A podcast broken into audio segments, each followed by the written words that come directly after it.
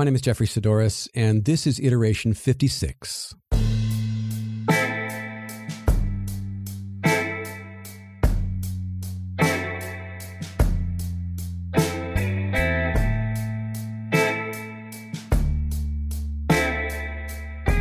Adrianne and I were in the car the other day.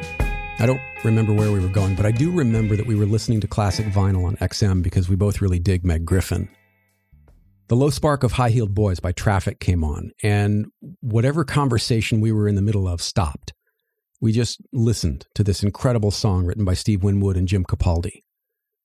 If you've never heard the track, it's basically a 12 minute jam that ebbs and flows in dynamics and complexity with a 24 year old Winwood singing over the top of it.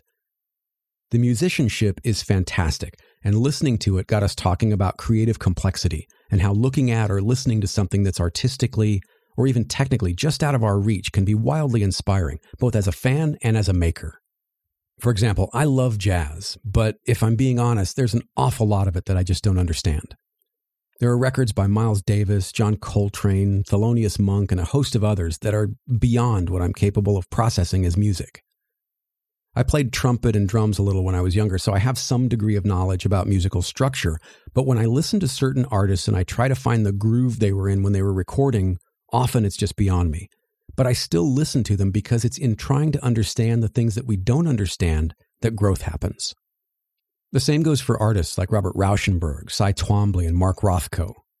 While I now count each of them as favorites and some of the biggest sources of inspiration for my own work, it definitely wasn't love at first sight.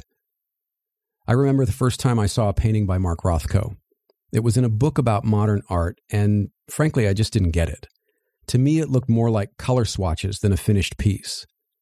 It wasn't until I saw some of his actual paintings in a museum and read about what he was trying to do with his work that I felt any sort of connection. Rothko wanted his paintings to dominate the viewer's field of view, so much so that he actually suggested viewing them from 18 inches. With his color field paintings, Rothko was trying to express and wanted the work to evoke an emotional response. He said, I'm not interested in the relationship of color or form or anything else. I'm interested only in expressing basic human emotions tragedy, ecstasy, doom, and so on. My experiences with Rauschenberg and Twombly weren't much different, though Twombly's work has taken me longer to really appreciate.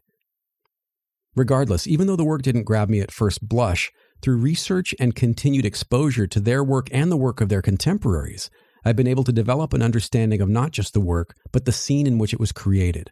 And that's one of the other things that deep diving an artist does it leads you to other work. Rothko wasn't painting in a vacuum. He was part of a whole group of painters like Pollock, Helen Frankenthaler, Willem de Kooning, and Barnett Newman. These were the abstract expressionists, and if you didn't really click with one, chances are you would probably click with another. I tend to click with pretty much all of them at one point or another in their careers, and I pick and choose how they influence my work. Or sometimes it just seeps in and you step back from a piece and go, huh, where did that come from? Or that sort of reminds me of whoever. To bring this back full circle, the same can be said for music. There's a terrific documentary called Echo in the Canyon that's all about the music scene that was happening in the 60s and 70s in Laurel Canyon. You had bands like the Beach Boys and Crosby, Stills and Nash and the Mamas and the Papas. They all lived near each other in this little enclave in LA and were making music and listening to each other and playing on each other's records. They inspired and influenced each other, and the music they made influenced the next generation of artists like Tom Petty, Eric Clapton, Jackson Browne, and then the cycle repeats.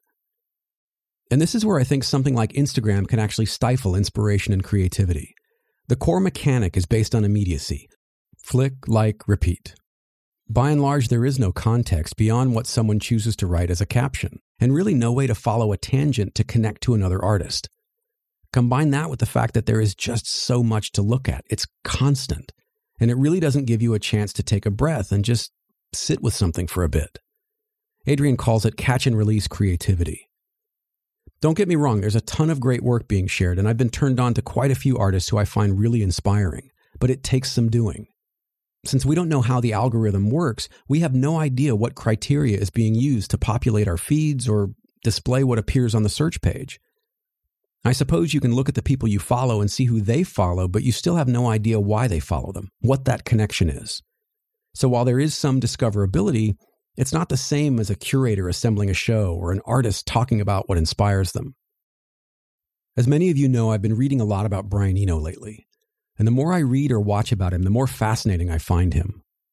He talks about something he calls scenius, which presents the idea that those who we hold up as the lone genius in art, literature, music, even science, were in most cases part of a scene of lots of different people, what Eno calls an ecology of talent. And this is exactly what we see in the examples of the abstract expressionists and the musicians in Laurel Canyon. And just as an aside, while Brian Wilson wrote Pet Sounds largely by himself, he says the inspiration for it came from Rubber Soul by the Beatles. Once Pet Sounds was finished, Bruce Johnston took the record to London and played it for John Lennon and Paul McCartney. The story goes that they listened to it twice, then spent the rest of the night at the piano writing what would become Sgt. Pepper's Lonely Hearts Club Band. I think the whole point of this iteration is to encourage you to look for a deeper connection to the work that you find interesting. Who inspires the people who inspire you? Who do they hang out or collaborate with? What do they read, watch, or listen to? One of the things I miss most about records is the liner notes. Getting to read who worked on the record or what inspired the artist in their own words often sent me on tangents I never would have discovered otherwise. For example, Neil Peart introduced me to the work of Ayn Rand, John Dos Passos, and John Barth, and Sting turned me on to Carl Jung, who led me to Joseph Campbell, who led me to Bill Moyers. Going deeper gets you past the obvious. I tried to find a quote that would sum all of this up, and instead I found two that I think really help get to the heart of what I'm trying to say.